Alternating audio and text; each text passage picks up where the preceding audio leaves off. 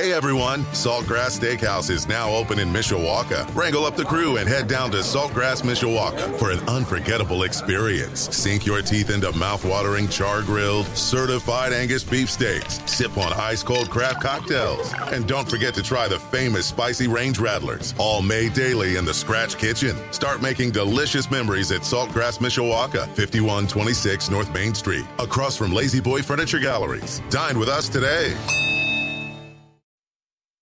Portions of the day's programming are reproduced by means of electrical transcriptions or tape recording. This is Budweiser's weekday sports beat. Never say never, but never. I plan on leading this team with an unwavering standard. Everybody love everybody. We will call it the golden standard.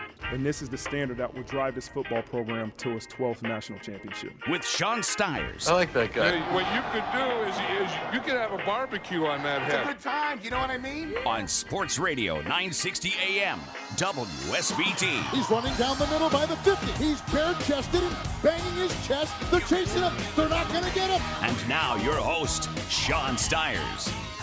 How we doing today? Monday's here, Championship Monday, day after Championship Sunday. For women's basketball, South Carolina beat UConn last night to win the women's national championship. We've got the men's title game coming up tonight. Kansas against North Carolina. Bobby Hensley and I are going to slug it out here in the studio. But congrats to Dawn Staley and her Gamecocks winning their second championship in the last five years, beating Geno and the Huskies. 14th straight Final Four for Geno Auriemma, but it's been six years since they won a national championship. Amazingly, didn't realize this till they said this last night, just because they've been there so often and they have, you know, even though they've been to all these Final Fours, haven't won national championships. First time that uh, UConn's ever lost in a national championship game. It- all the other times they've gone to the Final Four, the Final Four losses have been in the semifinals. So, uh, last six women's championships by five different teams, with South Carolina being the only team to win twice in that span. No repeat national champion since UConn won four straight from 2013 through 2016. They are, uh, you know, still the most consistent power in the women's game right now, still the current equivalent, essentially, of what John Wooden and UCLA were to the men's game in the early or, or in the 60s and early 70s. But, uh, you know, we're seeing a bigger variety of teams win championships now on the women's side. Dawn Staley, Geno, Kim Mulkey, Tara VanDerveer, the only four active coaches with multiple national championships as of right now. And big reason recruiting is more spread out right now. There's not true parity because you do still have a team like UConn that's able to, you know, 14 straight Final Fours, need I say more, and they had four straight national championships a few years back. But, you know, it's creeping closer to parity because, you know, Tennessee, when Pat Summitt was there, and UConn, they used to just gobble up all the top 10 recruits in the nation every year. And these other programs like, you know, Notre Dame would would just miss out on on getting some of these, you know, really elite players, but they were still funneling toward those two top programs. And Notre Dame had a big run where they were more successful getting them, and you saw it in all the Final Fours that the Irish were able to get to. And got a couple of young, you know, really highly rated recruits right now on that team. But you know, Notre Dame, South Carolina, Stanford, Baylor under Kim Mulkey, Texas A&M, Mississippi State, they have all made inroads in recruiting. That is the biggest difference with uh, this kind of starting to separate a little bit right now. So again, congrats to South Carolina, Dawn Staley wearing her designer 4800 Louis Vuitton jacket and the uh, the matching shoes last night, coaching from the sideline in the national championship game. Three seconds remaining. The coaches meet at half court. The number one seeded Jayhawks stay atop the pecking order with an 81 65 win over the Villanova Wildcats. KU is all the way through to the national championship game. 30 seconds to play, 13 to shoot. Love dribbling, gets a screen. Three, top of the key. Oh, he got it! Caleb Love gives North Carolina the four point lead. Some uh, sounds from uh, the Final Four Saturday night. Kansas and North Carolina both moving on, giving us a blue blood battle tonight in New Orleans on the men's side. Kansas against North Carolina. Ochai Agbaji woke up six three pointers. David McCormack had the game of his life 25 points, nine rebounds, and the Kansas win over Villanova. Yes, I was pretty happy. Caleb Love just keeps going nuts. That big three pointer he had right there 28 points as North Carolina ended Mike Krzyzewski's illustrious career in the late game Saturday night in the Final Four in New Orleans. Tar Heels going to their sixth national championship, first since 2017. Uh, rookie head coach Hubert Davis looking to become the fourth North Carolina head coach to win a national championship. And Kansas looking for his first title, title since 2008 when Bill Self and the Jayhawks beat John Calipari and Memphis. And then it was four years later, 2012 he had a rematch of the head coaches, but not the programs. Calipari was at Kentucky by then. Kentucky and another blue blood matchup. 2012, Kentucky beat Kansas in the national championship game. That's the last time Bill Self got him there. Interestingly enough, that was also in New Orleans. The last time the Final Four was in New Orleans. Kansas versus North Carolina, 920 tip off tonight. Get your coffee or your ghost energy drinks or whatever it happens to be if you're going to stay up watching uh, the national championship game tonight. Should be a good one based on how these teams have been playing. Looking forward to it. Should be hopefully, hopefully a good one out there tonight from New Orleans. And you'll hear it right here on Sports Radio 960 AM WSBT. Well, spring football practice continues at Notre Dame. We saw a little bit of practice Saturday morning, not a lot, some stretching, and then five periods. You know, you get the dynamic warm ups and all that stuff, and then a few drills out there on the field before the media had to leave. But uh, some notable guys out there watching practice, like Quenton Nelson, Sam Mustipher, a couple old uh, Harry Hiestand guys were there. Greg Mattison, former Notre Dame defensive coordinator and defensive line coach, he was there.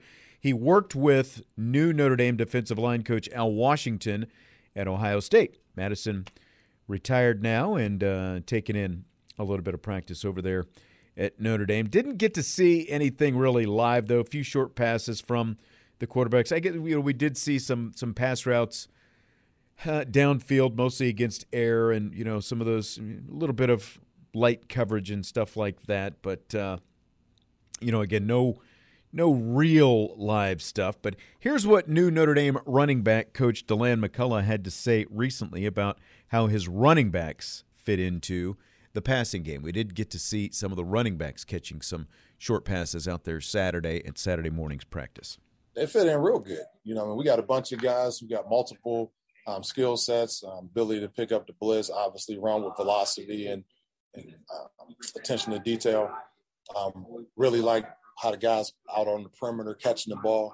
Um, you know, as a guy who you wouldn't look at on the surface, as a guy who has um, great foot fire and attention to detail and bursting the routes get in and out of breaks really good, but he does. Um, same thing with JD, just trying to get him under control with that. And obviously, we know what Chris Tyree brings to the table, and um, you know, and Logan Diggs too. So just excited to have a well-rounded group that's competitive and supportive of each other.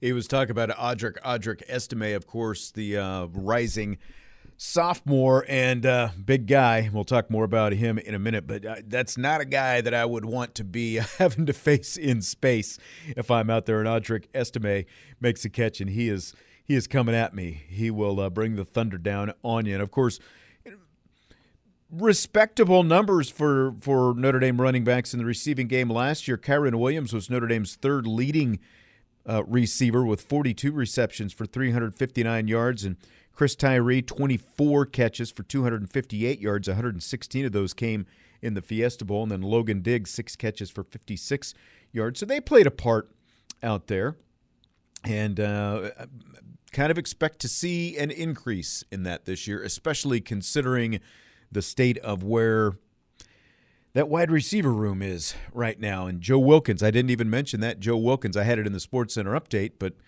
Wilkins is out for the rest of the spring with a Lisfranc injury, his foot, basically broken bone in his foot. Same thing that Kevin Austin had a couple of years ago. So uh, that is concerning. I'll talk with Brian Driscoll here in a few minutes about that. But as for Deland McCullough, come to the came to the Irish after a year in the college game at Indiana. He worked at, of course, for the Kansas City Chiefs under offensive coordinator Eric Bieniemy from 2018 through 2020. Prior to that, now a new boss with Irish offensive coordinator Tommy Rees, and here are some of McCullough's impressions of Tommy Rees. Shoot, man, guys. At the end of the day, we want all the coaches to be experts at what they do. You know, and one thing that's very clear to me is that uh, Tommy Rees knows quarterback play at a very high level and knows a system that he wants to see here and how it can thrive. The thing that I've been, you know, impressed with as well is just how he continues to, he's continuing to grow in his position. Um, you know, he's open to ideas. I know I send him some things like, hey, check this out or check that out. You know, and shoot, he said, hey, let's do it. Let's put it out there. You know, so, you know, as any coach, you want to continue to grow. You never got all the answers. You know, I know I don't. You know, I've, I've learned a whole lot of things there too. But Coach Rees, man, that guy's that's, that's a good dude. I like him. Not a lot of uh, not a lot of BS, not a lot of bull you get from Deland McCullough. I don't know if you've noticed that the times that we've had uh, some of his comments here on the show. But the Irish, of course, with a new running back coach in McCullough, and his first task is to replace Kyren Williams, who ran for over 2,100 yards and 27 touchdowns over the past two seasons for Notre Dame. And you know, he may have some questions about his speed and suitability for the NFL and all that different kind of stuff now as as Kyren Williams prepares for the NFL draft, but he was more than capable at Notre Dame, one of the best they've had in the backfield probably in the past 20 years. I'm not saying the best. I'm saying one of the best, but he was right up there and now McCullough has to replace him. So how does he do that? I I don't know. You know, I mean, one thing is, I know I'm very excited about the guys we have. Kyren, man, this guy's dynamic. You know, obviously was out here at the pro day. I know a whole bunch of guys who've, who've contacted me just about anything I hear off to the side. And I say, look, you got a phenomenal player, phenomenal guy. You know, that's not going to be easy to replace. However, um, that's the challenge that we all are willing to take. We're excited about taking, you know, and replacing, you know, uh, replacing that level of production Hopefully, if it's one guy, great. If it's two or three guys, that's fine too. But the production will be there.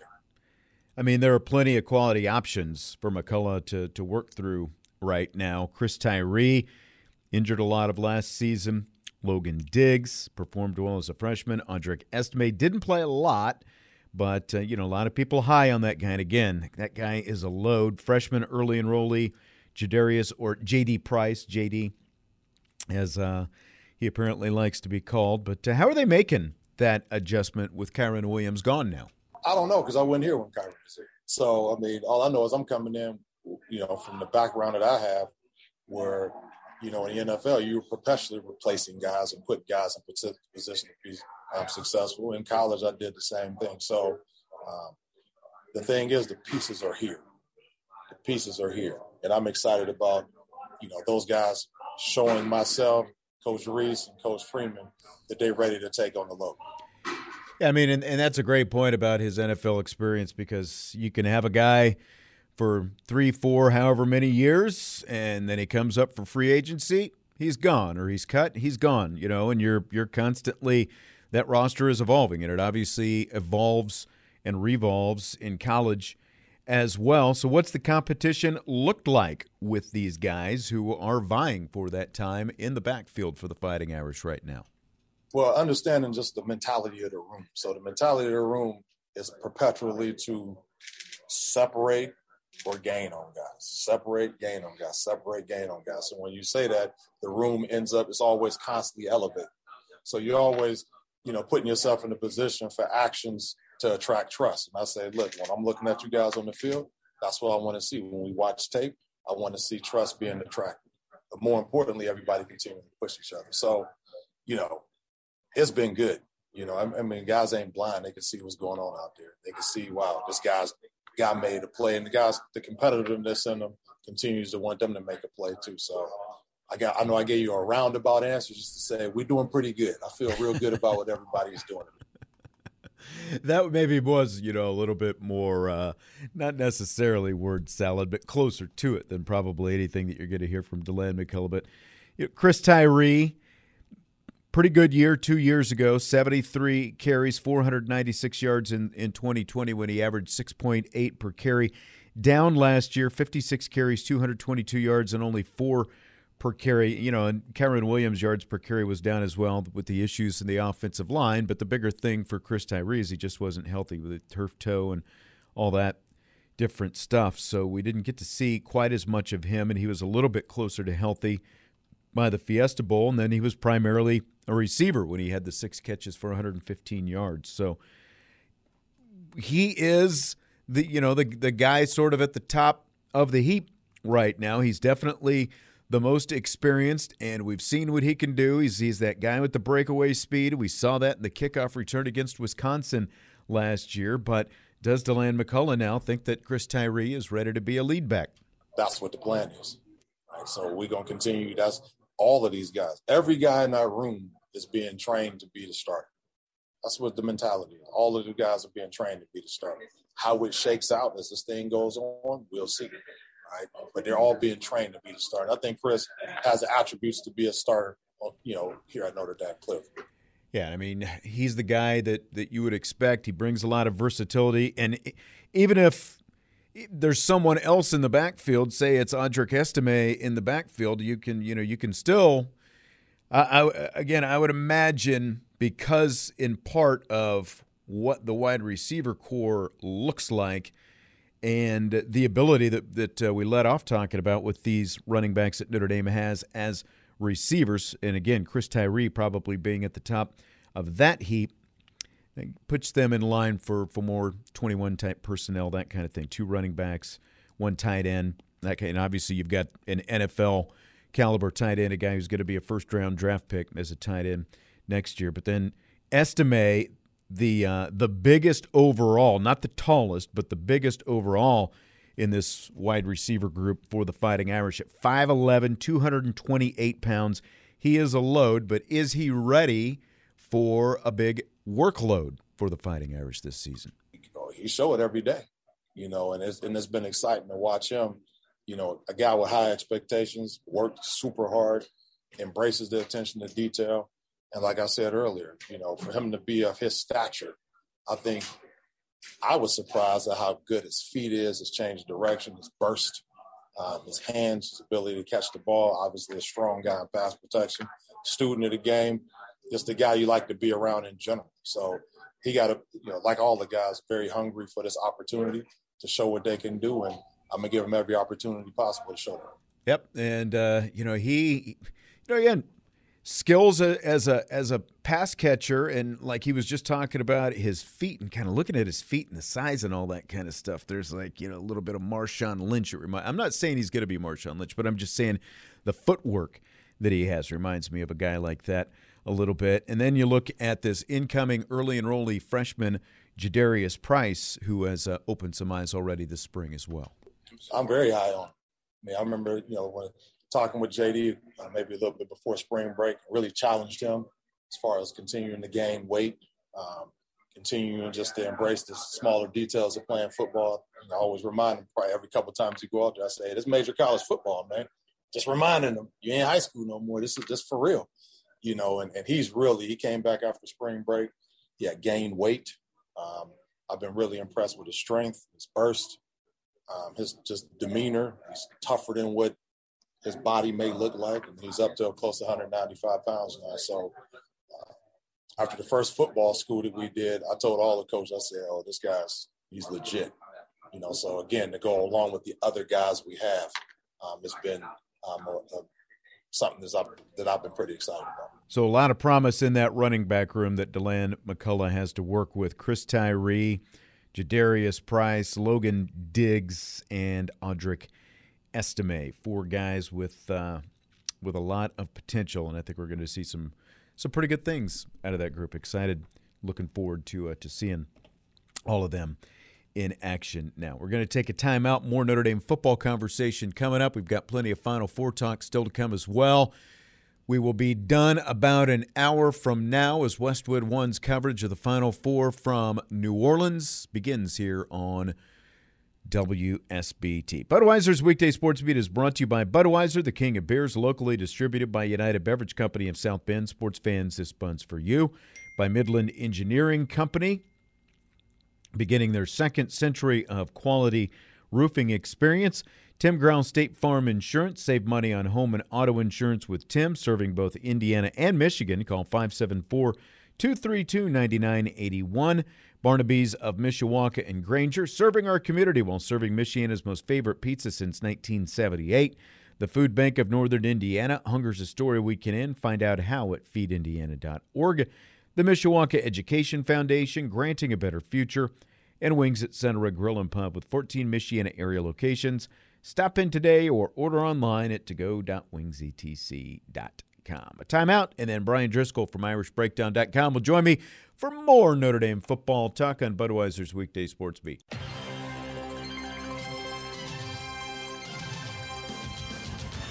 Budweiser's Weekday Sports Beat continues on this Monday on Sports Radio 960 AM. Excuse me, WSBT.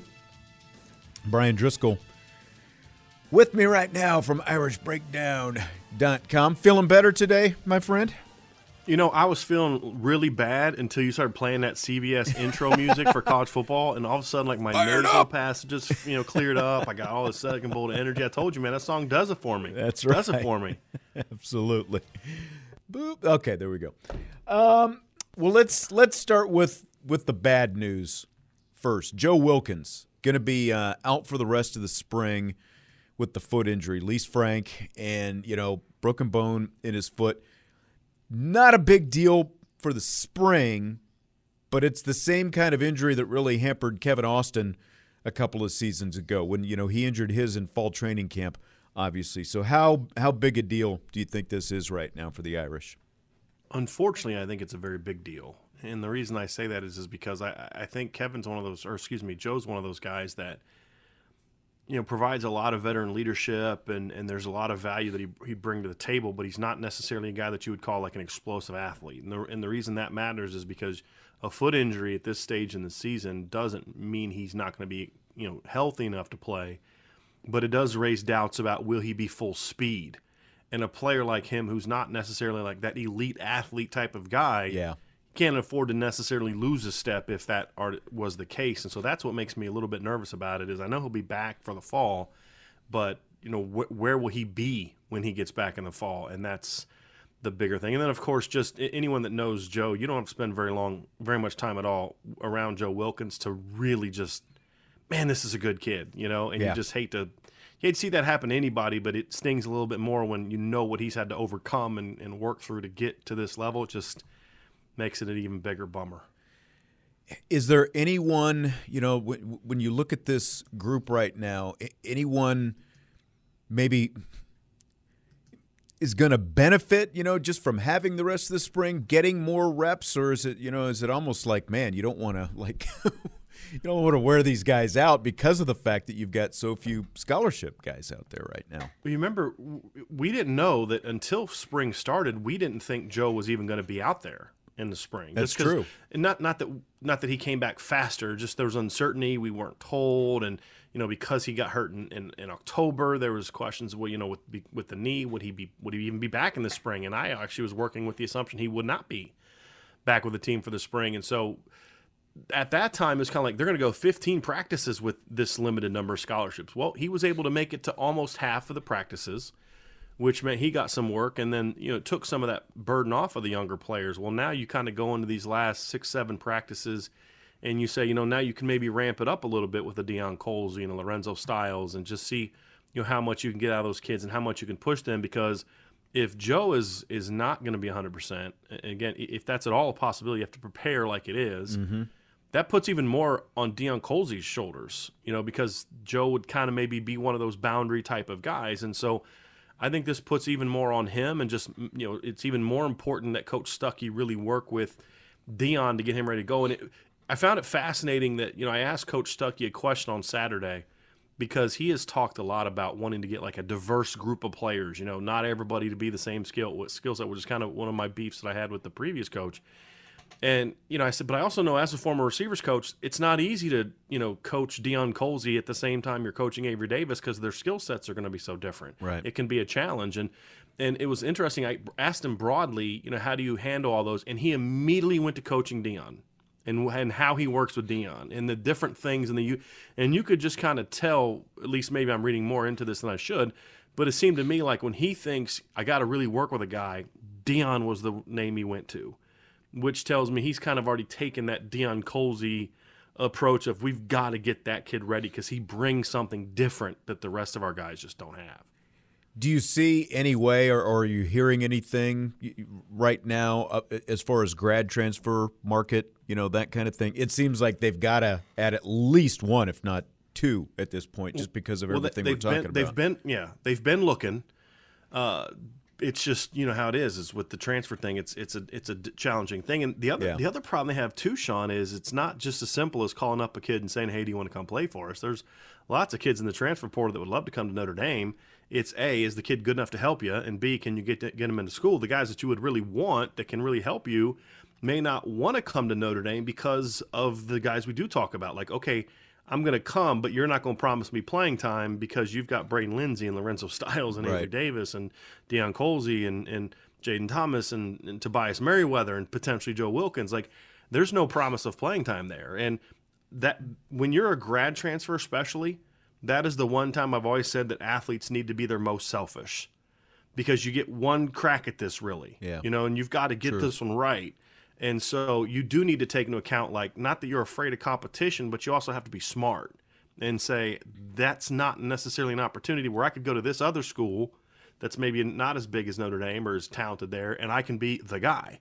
That's not gonna. There's there's not a whole lot of receivers out there that can just come to Notre Dame and say you're the guy. You know, with the talent that they do have. Right. And I think that that adds to the challenge of being able to convince someone that's good enough at that position to actually help you, not just be a body. Because if you just want bodies, you know, of decent players, you've got a couple good walk-ons in Connor Radigan and Matt Salerno. I mean, Sure. I mean, Sean, you've seen Connor Radigan play in high school. That's a good football player. yeah. You Yeah. know, he's not necessarily a guy that's going to be a you know Lorenzo Styles and Deion Colzie, but if it's just about depth, you know, are, he may be as good as some of the guys that might come in as a grad transfer. So I think that's really the thing to it. But it's mainly just about look, get the guys healthy. You know, get D- Tobias Merriweather here, get Deion Colzie ready, get Avery Davis back, and I'm going to continue to bang on this drum. As long as Xavier Watts is not one of the top three safeties, you need to look at him as potentially being that guy. That's that's a good point. It's a very good point, since that's where he came from. last That's year. right. Brian Driscoll from IrishBreakdown.com. So Saturday after practice, Marcus Freeman said that they are going back to the tradition of pregame mass for home games at the Basilica. So mm-hmm. I'm curious. One, what you think, and two, since you guys with your podcast and all that stuff, it's very interactive, you know, and all that. I don't know how much you've done since then, but you know, have you got much feedback from from fans and the like on what they think about this as well? we talked a lot about Marcus Freeman embracing Notre Dame in today's show. And that's really what it boils down to. It's I don't think people necessarily care as much about that they're coming back from the Basilica as much as why.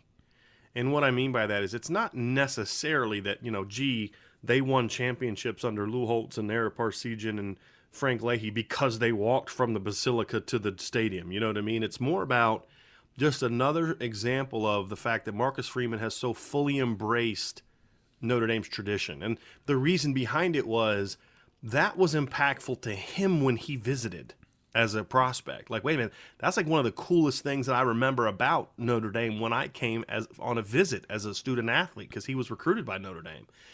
And it was the, it was behind like him his his co- complete embracement of th- Notre Dame is a different place. And and instead of talking about what makes Notre Dame different or quote unquote harder as if it's a, a stumbling block, we're going to embrace those things and we're going to come back and say this is what makes us special. This is what makes us better.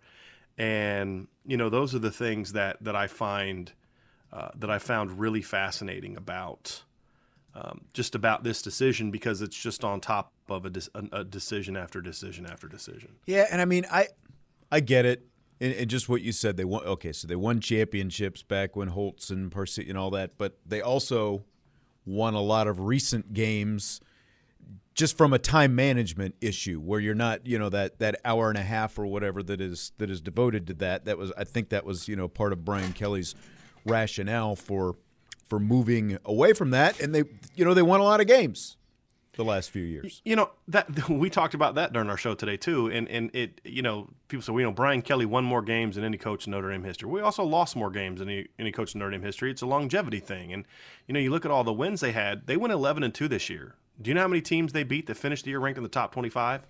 Zero, none, not a single team. In But, but none of them were they- going to mass for an hour and a half before their games either. So But Notre Dame isn't losing to those teams because they didn't go to mass, or you know, if they'd have gone to mass, right? I mean, they happened to win a championship under Lou Holtz when they were doing that, right? Like, I think it's some of the things that Brian Kelly did. It's kind of like, wait a minute, that that you- you're really going to say that's like a strategy? It- For me, it always felt with Brian Kelly like he was just trying to change the traditions and just make it about you know what he felt it should be about, and kind of reshaping the program and his image and. You know, like it or not, that's fine. He has a right to do that because he's the head coach, right? Sure. And he can kind of do whatever he wants. I think for me, it just comes back to, you know, I, I don't see any inherent advantage to doing it the way Brian Kelly did it. I don't see any inherent advantage to doing it the way that Marcus Freeman's going to do it. It's it's not necessarily about that where you come from. It's the it's the bigger picture of what that signifies.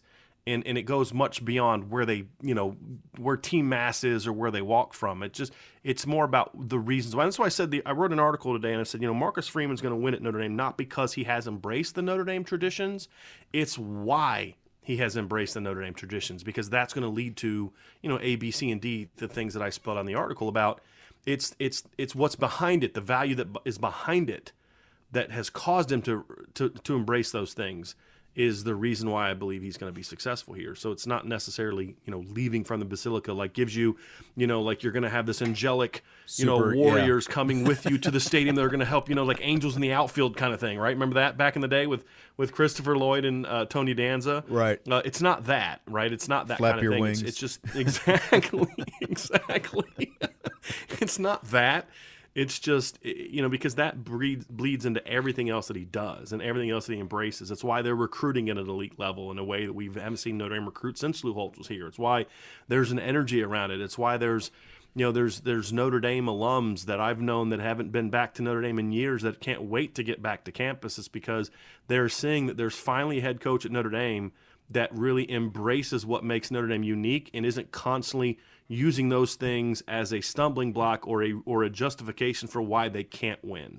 And I think that's what people are excited about. You know, by the way, speak. You know, on the subject of alums, I, I talked to one this weekend, and very, very excited about the uh, the new openness between the head coach and the connection that, that he's having with the alums of the program. You know, f- football alums specifically, mm-hmm. obviously, where you know they're. I think these zooms that they're doing, it's like become like a monthly thing now. You know, where where they're getting all these guys on and just you know spitballing with the head coach. They all seem pretty excited about it. They are. They're fired up, and it's it's about you know. It just seemed to them like I, when I talk to. I mean, I've gotten this. I can't tell how many times I've gotten this. It just felt like, you know, when Brian Kelly would talk about Notre Dame the way he did, you know, and he would he would almost. We, we were talking joking in our show today, like you'd listen to Brian Kelly talk, and it's like, dude, you're giving all this ammo to the teams trying to negatively recruit against you. Like you're you're embracing, like you know, it's hard to go to school here, and the weather stinks, and we're far away. It's just like like uh, you know this but that's how great i am because i'm able to win in spite of all these things and you know the thing that made coach holtz unique is coach holtz and this is what this is what i'm not telling i'm not telling you this because i didn't cover coach lou holtz right i'm telling you what i'm told by all the alums that played for him is like he would look at those things and it was never an excuse like you remember when when notre dame lost to miami and, and stanford late in 2017 and brian case talking about how how much travel they had and you know they had finals and academic workload and just and and just almost it was an excuse for why they lost. And mm-hmm. they, they would say Lou Holtz would use those things as an excuse for why we were better than everybody else and why we would win every game because nobody was working as hard as we did. And it's about perspective.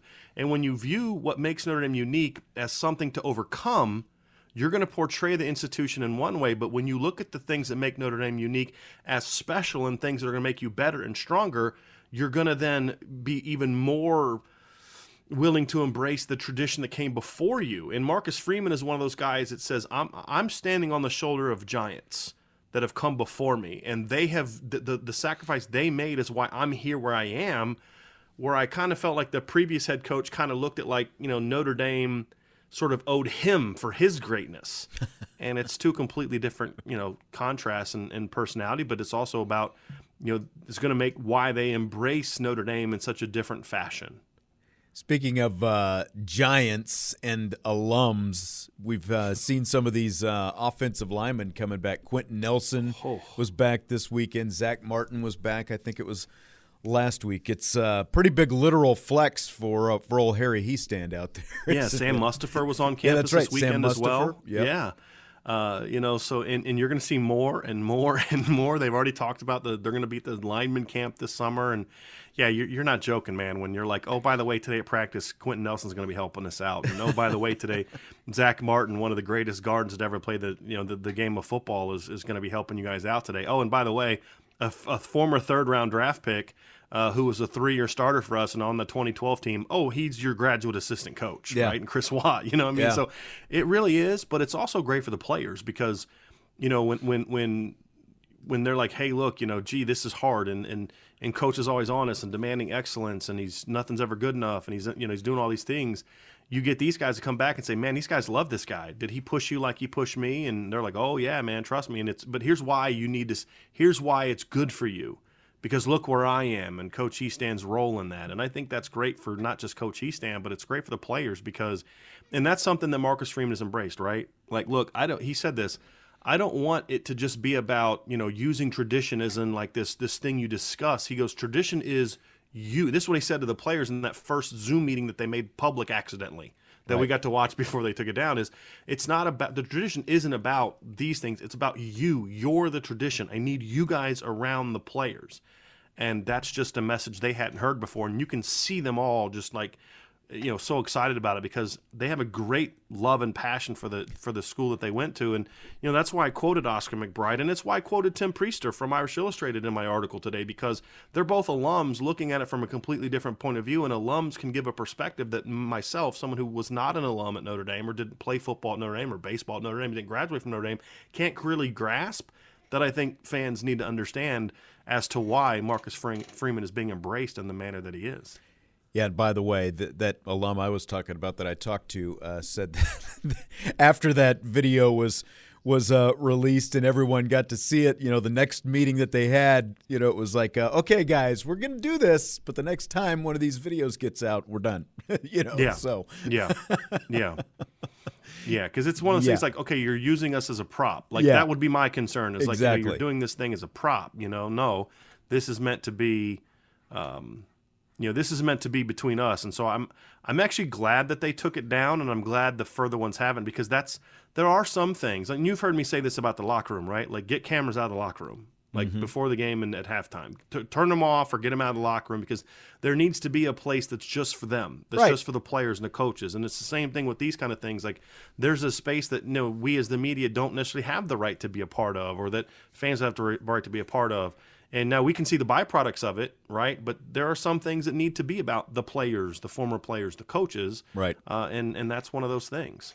what happens in the locker room stays in the locker room. A hundred kind of thing, percent. You know, A hundred percent. I mean, absolutely. It doesn't mean like there's abuse going on. It just means to be. there are like, things hey, that don't don't need somebody- to be out there. Yeah. Exactly. Yeah. Exactly. Yep. Exactly. Brian Driscoll, IrishBreakdown.com. What else is going on right now?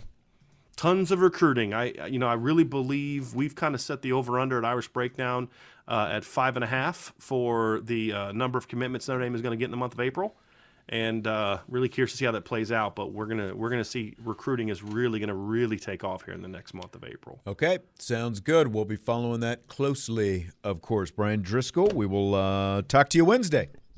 Looking forward to it. All right, as always, Brian Driscoll, IrishBreakdown.com. A timeout. Bobby Hensley is going to be joining me here shortly. We've got an abbreviated rapid fire with Final Four coverage starting at 6.30 tonight, Budweiser's Weekday Sports Beat. Just for you, Wow. Bobby Hensley. What a great day.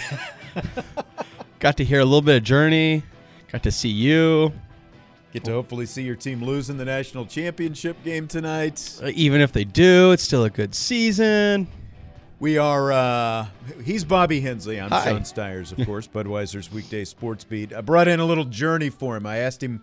I asked him what he wanted last week. So we went with some separate ways. I bet you'd like for us to go our separate ways. Especially tonight, we're going our separate ways. I know. So Bobby is a big North Carolina fan. I'm a University of Kansas alum.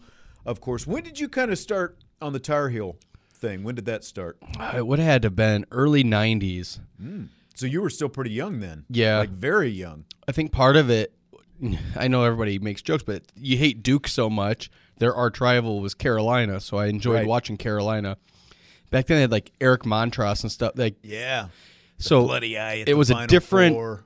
Kind of basketball back then. It was. But then you know you got into the '90s, and it was, how could you not like Vince Carter and Antawn Jamison In fact, I think Christian Laettner gave him a bloody eye at the Final Four, if I remember right. not the Final Four because they haven't played each other. Oh, that's right. It wasn't. It, wouldn't might have been the ACC championship That's game. right. That's right. I just watched I Hate Christian Laettner, and that was in there. The bloody eye under, Yeah. you know, when he goes to the free throw line and all that. Well, I did. I did this early in the show last week. You weren't here. Uh, you know, we but we did have the blue blood conversation, and people disagree with us about Villanova. Look, Villanova's a successful program. Doesn't They're- make them a blue blood. They're a good program, but they're Doesn't make a them blue, a blue blood. No, We've been through this before. But here's the interconnectedness and how far back these two programs go. And obviously, you know, Kansas, James Naismith invented the game.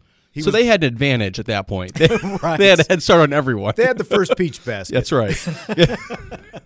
So he invents the game at Naismith uh, Boulevard is is the street that runs out in front of Allen Fieldhouse right now. Phog Allen, of course, who Allen Fieldhouse is named for, played for Naismith, is Kansas's second head coach after Naismith. Dean Smith, who was born in Emporia, Kansas, raised and went to Topeka High School like 30 minutes from Lawrence. Dean Smith played for Phog Allen at Kansas, won a national championship in 1952 under Phog Allen at Kansas. Of course, he goes on to become the legendary head coach at the University of North Carolina, where Roy Williams plays for Dean Smith, assistant coach on Roy, uh, Dean Smith's first national championship team. And then Larry Brown played for Dean Smith at the University of North Carolina, wins a national championship at Kansas in 1988. He's fired for some improprieties. like he was everywhere else. That's right.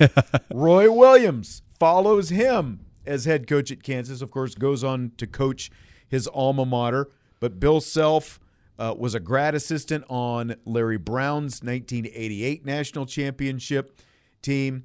And so then you've got Bill Self, Larry Brown, Roy Williams, Dean Smith, connected to Phog Allen, connected back to Nate to, to uh, James Naismith. Just how intertwined. And- It- these are two true blue bloods of the game, of course. and um, we talked about it. One of the criteria, you know, spanning multiple regimes, and I think that's obviously Yes. both of them.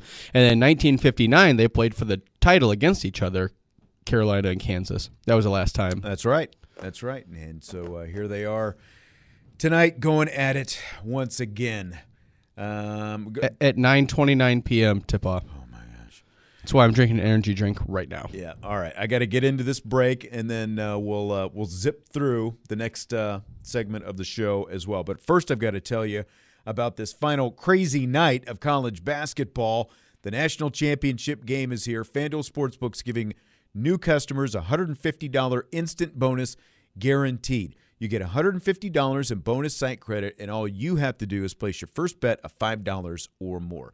How you bet tonight's championship game is up to you. But of course, I like Kansas in the money line. So join FanDuel today. Use my promo code WSBT.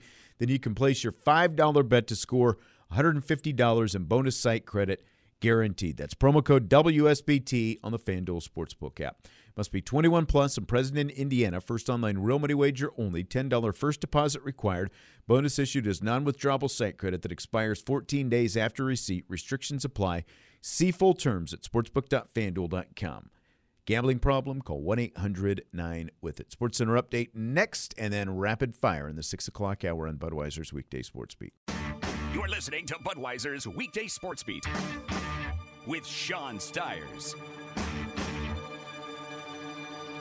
On Sports Radio 960 AM, WSBT.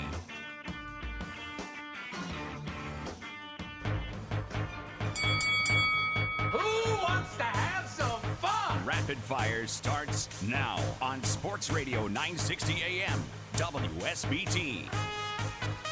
And now your host, Sean Stires. Along with Bobby Hensley tonight, it is rapid fire and put on the boxing gloves. That's North what it feels like Kansas. sometimes. Yeah. So, what did you think? Were you uh, surprised at all by what you saw Saturday night when North Carolina beat Duke?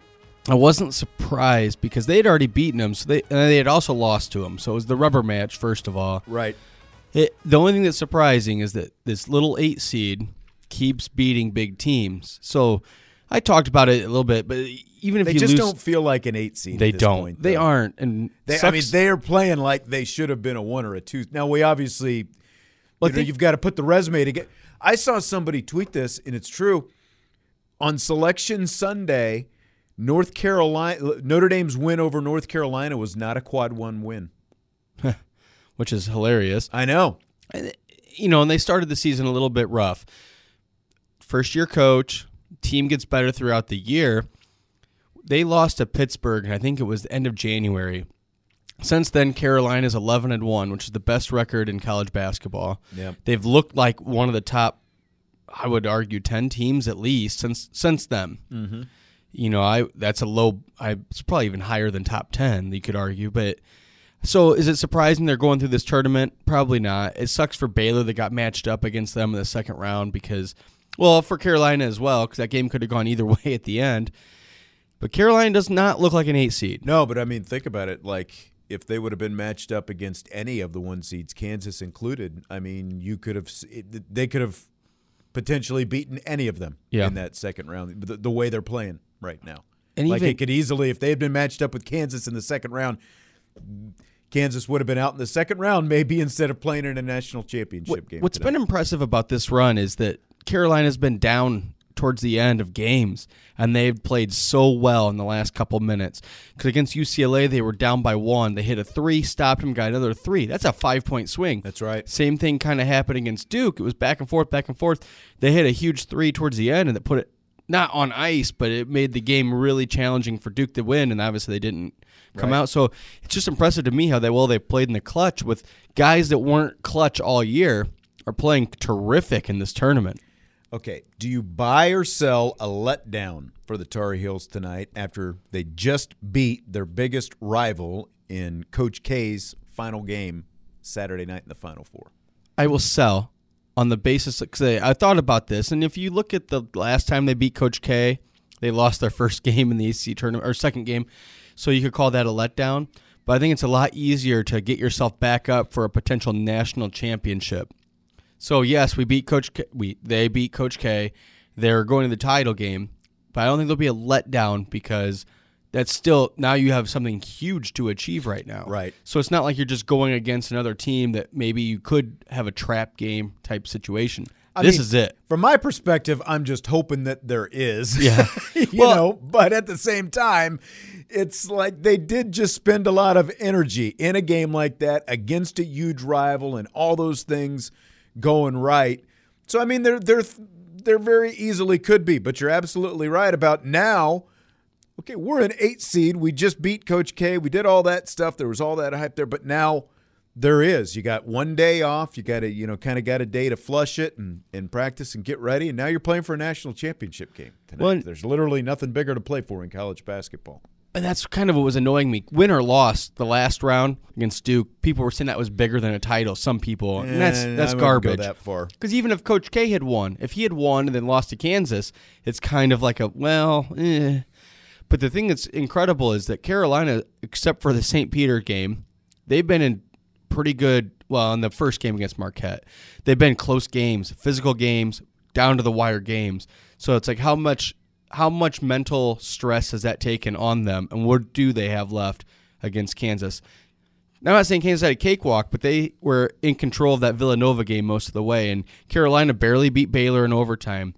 And then they struggled with UCLA, and then Duke was a close emotional game. So their road to that game has been a lot more tolling on them than what KU's had to deal with. I mean, this this game scares me. I mean, it's the national championship game. Yeah, it's a one seed for versus an eight seed. Yeah, Those seeds are out the window. But again, like when you look at the matchup of athletes, like this is this is the best matchup Kansas has had to face just in terms of the athletes on the other side of the floor in this tournament to this point because you know Villanova had some guys and all but they're they're still they're they're more about playing that kind of you know traditional what you think of when you think about physical biggies basketball and all that kind of stuff. They just didn't have the horses. And once Agbaji started hitting some threes it just because they had to decide were they going to guard the perimeter? Were they going to try to to shut down McCormack on the inside. You know, they really wanted it to be one of the two. But as soon as Agbaji starts hitting those three pointers and he freaking hits his first six of them, Yeah, they had no they beat. had no way to defend both inside and outside because then other guys like Brown stepped up, Harris hit a couple. You know, it's like there was just too much for him to contend with. But for North Carolina, it's going to be a lot different tonight. It's going to be Well- such a different matchup. kind of what I was touching on too is that Carolina, I believe, they've never been down big in this tournament. They were up huge on Baylor and kind of blew it, but then held on. Oh, they didn't kind of blow it. They did blow it. But biggest- then they came back. Yeah. which might even be more impressive. And stupid, how many me, teams? stupid me, I was actually pulling for him to win that game at that point. well, you could have lost to Baylor at this step as well. It's true. Uh, but you know, just the, how much they've been either in control of a game or ahead and not behind. So if Kansas can jump on them on the beginning, hit a couple threes early, I think that would put Carolina into fits because they haven't had to fight from behind. They've been in close games where okay, yeah, we're down by two, but you know you keep playing your game, you're not out of it. I I, think if you play Kansas and you're down six to seven, maybe even eight in the first half, that'll put Carolina on their heels, no pun intended, and see if they can come back because they haven't had that situation. Yeah. I just don't see Kansas being able to get out to that kind of hot start again. And then that makes the again, game the yeah. kind of, the kind of the kind of team they're playing is just so much different. right. But maybe you know, there's always that. ma- It's Well, sure. just like I don't, I don't see that. You know, I don't either. Is there a matchup you're looking at tonight? no, I think I I truly feel like the game's a coin flip.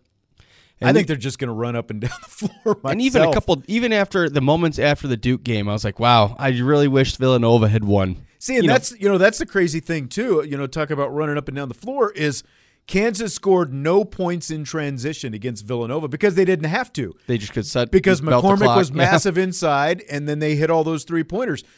I thought that that it was going to be kind of a you know a sluggish you know kind of start, and by the time you know Bill Self would get something figured out, and then they just start throwing it over the top like they did the game before that in the Elite Eight against Miami. You know the way they did against the Hurricanes in the second half. That's not the way it went. And I'm just, I just, I have no idea how this game is going to play out because again, both you've got really even athletes on both sides of the floor tonight. And um, I, I don't know Kansas as well as you, but how good is their depth? Because Carolina's is pretty shallow. So if you can get a guy in foul trouble, or if you can get I, an injury would occur, that puts North Carolina down quite a bit because that's they don't have a whole lot of depth, Yeah. especially to inside. I mean, they're, and that's McCormack. You know, is the guy inside. If he gets in foul trouble, they can go to Lightfoot. You know, to bring him in for some minutes. He's a little bit. You know, he's he's a little bit more.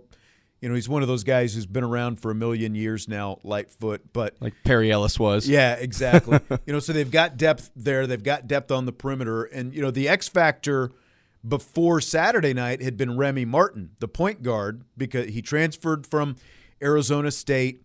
He had had kind of a ling- lingering injury. He barely played in January and February, and they kind of thought, "Wow, is he kind of dogging it?" You know, all this different kind of stuff. And then he comes back for the Big 12 tournament and the NCAA tournament. Playing he- pretty good. He's been their big X factor. He wasn't as much Saturday night, but they didn't need him That again game. because Agbaji had really like that's the best Agbaji has played in in the whole tournament, and definitely the best that McCormack has played. But to answer your question, there's depth, especially at some key places. Like it- it's typically been Martin comes in maybe three or four minutes into the game and re, you know really kind of lights things up, but I don't think you know Again, it's a different opponent. yeah, different opponent. He's a little on the smaller side, and that's I think the scare what what, what scares me at some spots is the overall length that Carolina has. So I don't know. It's just if Agbaji can hit those threes because that that's huge. I mean, it. anybody beat makes their first six threes, that game's going to be in their favor. Yep. But you know, I just I don't think there's a clear favorite in this game either way. No, I don't either. Um, fill in the blank. It's blank that most of the Duke players went straight to the locker room without shaking hands after Sunday night's loss to North Carolina. expected at this point. I think it's expected because they they were already down on Carolina because Carolina didn't throw a ticker tape parade for the last game that Coach K coached at um, Chapel Hill, Right. which is right across town from Durham. Like it's not even like they were across the country or a big thing. Just shut up. I, and so they've already been against it. They snubbed the handshake line last time. I, it's not surprising to see that. I I don't understand why it's so petty. I've said this every time you brought it up. Get rid of the handshake line. No more handshake. I don't understand the point of it because no other sport does that. If you want to like meet in the court and mingle, It's go true. ahead. Right. But I don't see the reason of a forced one because all it does is create problems. If it goes perfect, there's no advantage.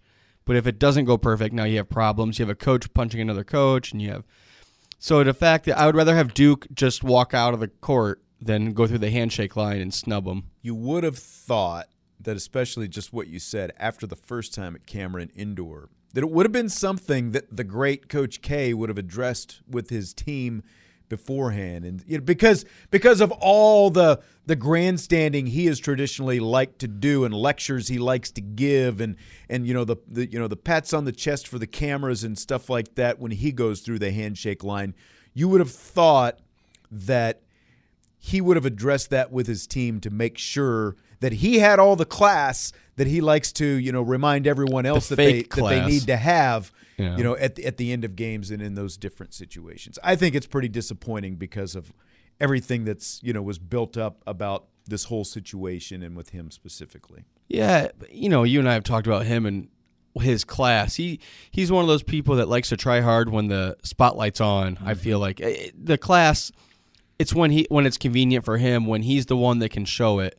It's never like he's never been the one to be the one. Hey, I'm gonna go out of my way to make sure this happens. Right.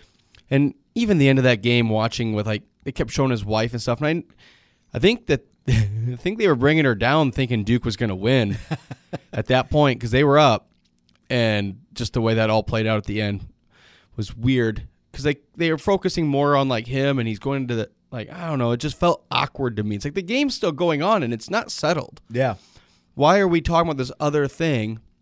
Because even as a Carolina fan, I'm really happy to, to be in the championship game. That's what matters the most to I me. realize, I realize network TV has their stories they want to tell and they want to follow the storyline and, and all that.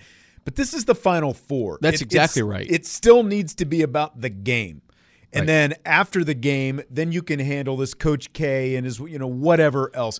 Keep the focus on the game, especially when it's a close game. especially that. when it's probably one of your highest highest rated games of all time. Yeah. I didn't see the ratings, and it was on TBS, so that was different. You know, it wasn't CBS. I saw the initial ratings were only not quite what they thought they were going to be, like Oof. 16 point some million, but that didn't include like sports bars and you know like the Right. out of home viewing and all that stuff, which which can bump it up. You know, what I mean that Well- means that there were a lot more because Yeah. you know that there. And I mean, just like look at the two. It was kind of cool. Did you see the videos of the two arenas? Uh, you know, at, at the Dean Dome at North Carolina and at Cameron Indoor, they were both packed with students watching the games during the game and stuff. I thought that was pretty cool. I think that's neat Yeah. for both sides. Yeah, that's something cool to do. All right, Jim Nantz once again calling the national championship game, calling the Final Four tonight. Here's my question, and I've heard this posed from other, you know, people who cover media and stuff like that. Considering Nantz doesn't do college basketball during the regular season, should he be the the voice of the Final Four for CBS? See, I'm okay with it. I, I like his voice. I he he's been there for a long time, so it's not that he doesn't has. know basketball, and I think I'm okay with it. I don't really have a problem. Who else would you want to be the voice? There's a lot of Ian Eagle love out there. Sure, there. but he's also does other things. I mean, but you're saying he still does basketball during the season, Mm-hmm. and I can get. I, I like him. I think he has a great voice. Ian Eagle. Basically, like But- Nantz, you know, he does the Big Ten tournament, and really beyond that, he doesn't do much basketball between the Big Ten tournament and then NCAA tournament and Final Four. It's like one month a year he's doing some basketball. I'm totally okay with it because, like, even look at NBC. Mike Tirico doesn't cover a lot of the things that he covers or shows up for. Yeah. Like he's at the Indy 500. He doesn't go to a race all year. He covers Stanley Cup. He hasn't been to a hockey game all year. I think that's kind of the Jim Nantz thing. He does the Masters. He does the Final Four. He does football.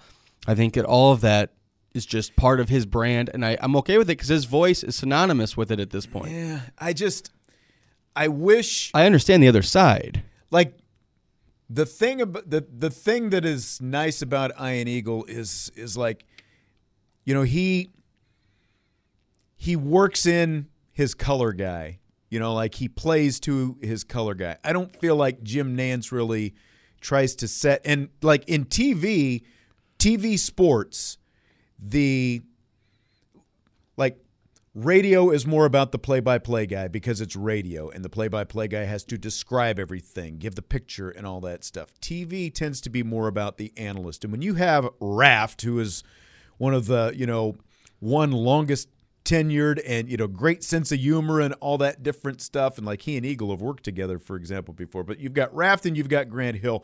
I think Nantz needs to be setting those guys up a little bit. And that's not even to mention the fact why does he do the player introductions That's at the weird. Final Four when you've got a PA guy whose job is to do that as well. I'm okay with the PA thing going away, but I maybe Nantz. I wouldn't be, have a problem with Eagle doing it. Plus, what I like about Eagle is he is a college guy. Like he does college football. I feel like he's just more in tune with college sports than Nantz. But uh, Nantz has been there for how long now? So you, I mean, he's been there for a long time, and he's only he's only like 64, 65. He's not as old as I thought he was. Actually, look, I get it, I get it, but I just feel like there are better play-by-play guys who could be sitting in that seat. Th- that's a different question than what you asked. Because you asked if Jim Nantz, if it bugs me, For well, that he doesn't watch or he doesn't go to a basketball game, then he covers that. but those guys are better because they're doing basketball. sure, Like like Eagle and Harlan would be the two. I always like Harlan on everything. Yeah. that's why he's good on the Those, radio. those me. would be my two guys, and they both do a lot more basketball than Nantz, and that's my point. But Nantz, to me, and I get it. I he's the CBS Sports darling. He's the the pinnacle. He's the it. lead guy. So what? So then you would He's argue great on the Masters. The Masters is his thing, and he's he's NFL. I don't think Final Four. you can't have a thing. guy that's the pinnacle of your sporting network, and then you have one of your marquee events and not have him calling it. Right. I just feel like they're better play. But there are better play-by-play people. for the premier. For a guy who's only doing basketball once a month, I, I feel like they have other guys who are doing a lot more basketball who would be better in that seat. I can I can follow your logic and say, okay, I understand the Eagle would be good. Look, Nantz And is Nantz, and he's still you know lead dog and all that stuff. Don't get me wrong. I just feel like if that's you're right. you Let- they should bring in um, Buck and Aikman to cover the Final Four. there you go. Maybe they should have a split or an alt screen of that. All right, we got to wrap things up. Budweiser's weekday sports beat. Bobby, I will talk to you later this week. Can't wait. Westwood One coverage of the Final Four coming up next on Sports Radio 960 WSBT. We could all use a little good news in our life. Well, here's the deal State Farm has new, lower car insurance rates in Indiana and Michigan. Actually, surprisingly great rates. So now you can get the service and convenience of a State Farm agent like me at an even better price. This is Agent Tim Grau. That's right, State Farm can help you save more and get the good neighbor service you deserve. It's the real deal for car insurance. Call me, State Farm Agent Tim Grau, today at 574 232 9981. Like a good neighbor, State Farm is there. Hey, you! Ever wanted to learn a language like French or Spanish or even Norwegian, but thought it'd be too difficult or time consuming? Then try Babbel. Quick 10 minute lessons. Siesta. Bambola. Games, podcasts, even live online classes with a real teacher. Hola, clase. In no time, chatting about real life topics will feel, well, effortless. Learn a new language with ease. Go to babbel.com to try for free. That's B A B B E L.com. If you've ever ordered food for work, you understand. Hey everyone, Saltgrass Steakhouse is now open in Mishawaka. Wrangle up the crew and head down to Saltgrass Mishawaka for an unforgettable experience. Sink your teeth into mouth-watering char-grilled, certified Angus beef steaks. Sip on ice-cold craft cocktails. And don't forget to try the famous spicy range rattlers, all made daily in the Scratch Kitchen. Start making delicious memories at Saltgrass Mishawaka, 5126 North Main Street, across from La-Z-Boy Furniture Galleries. Dine with us today.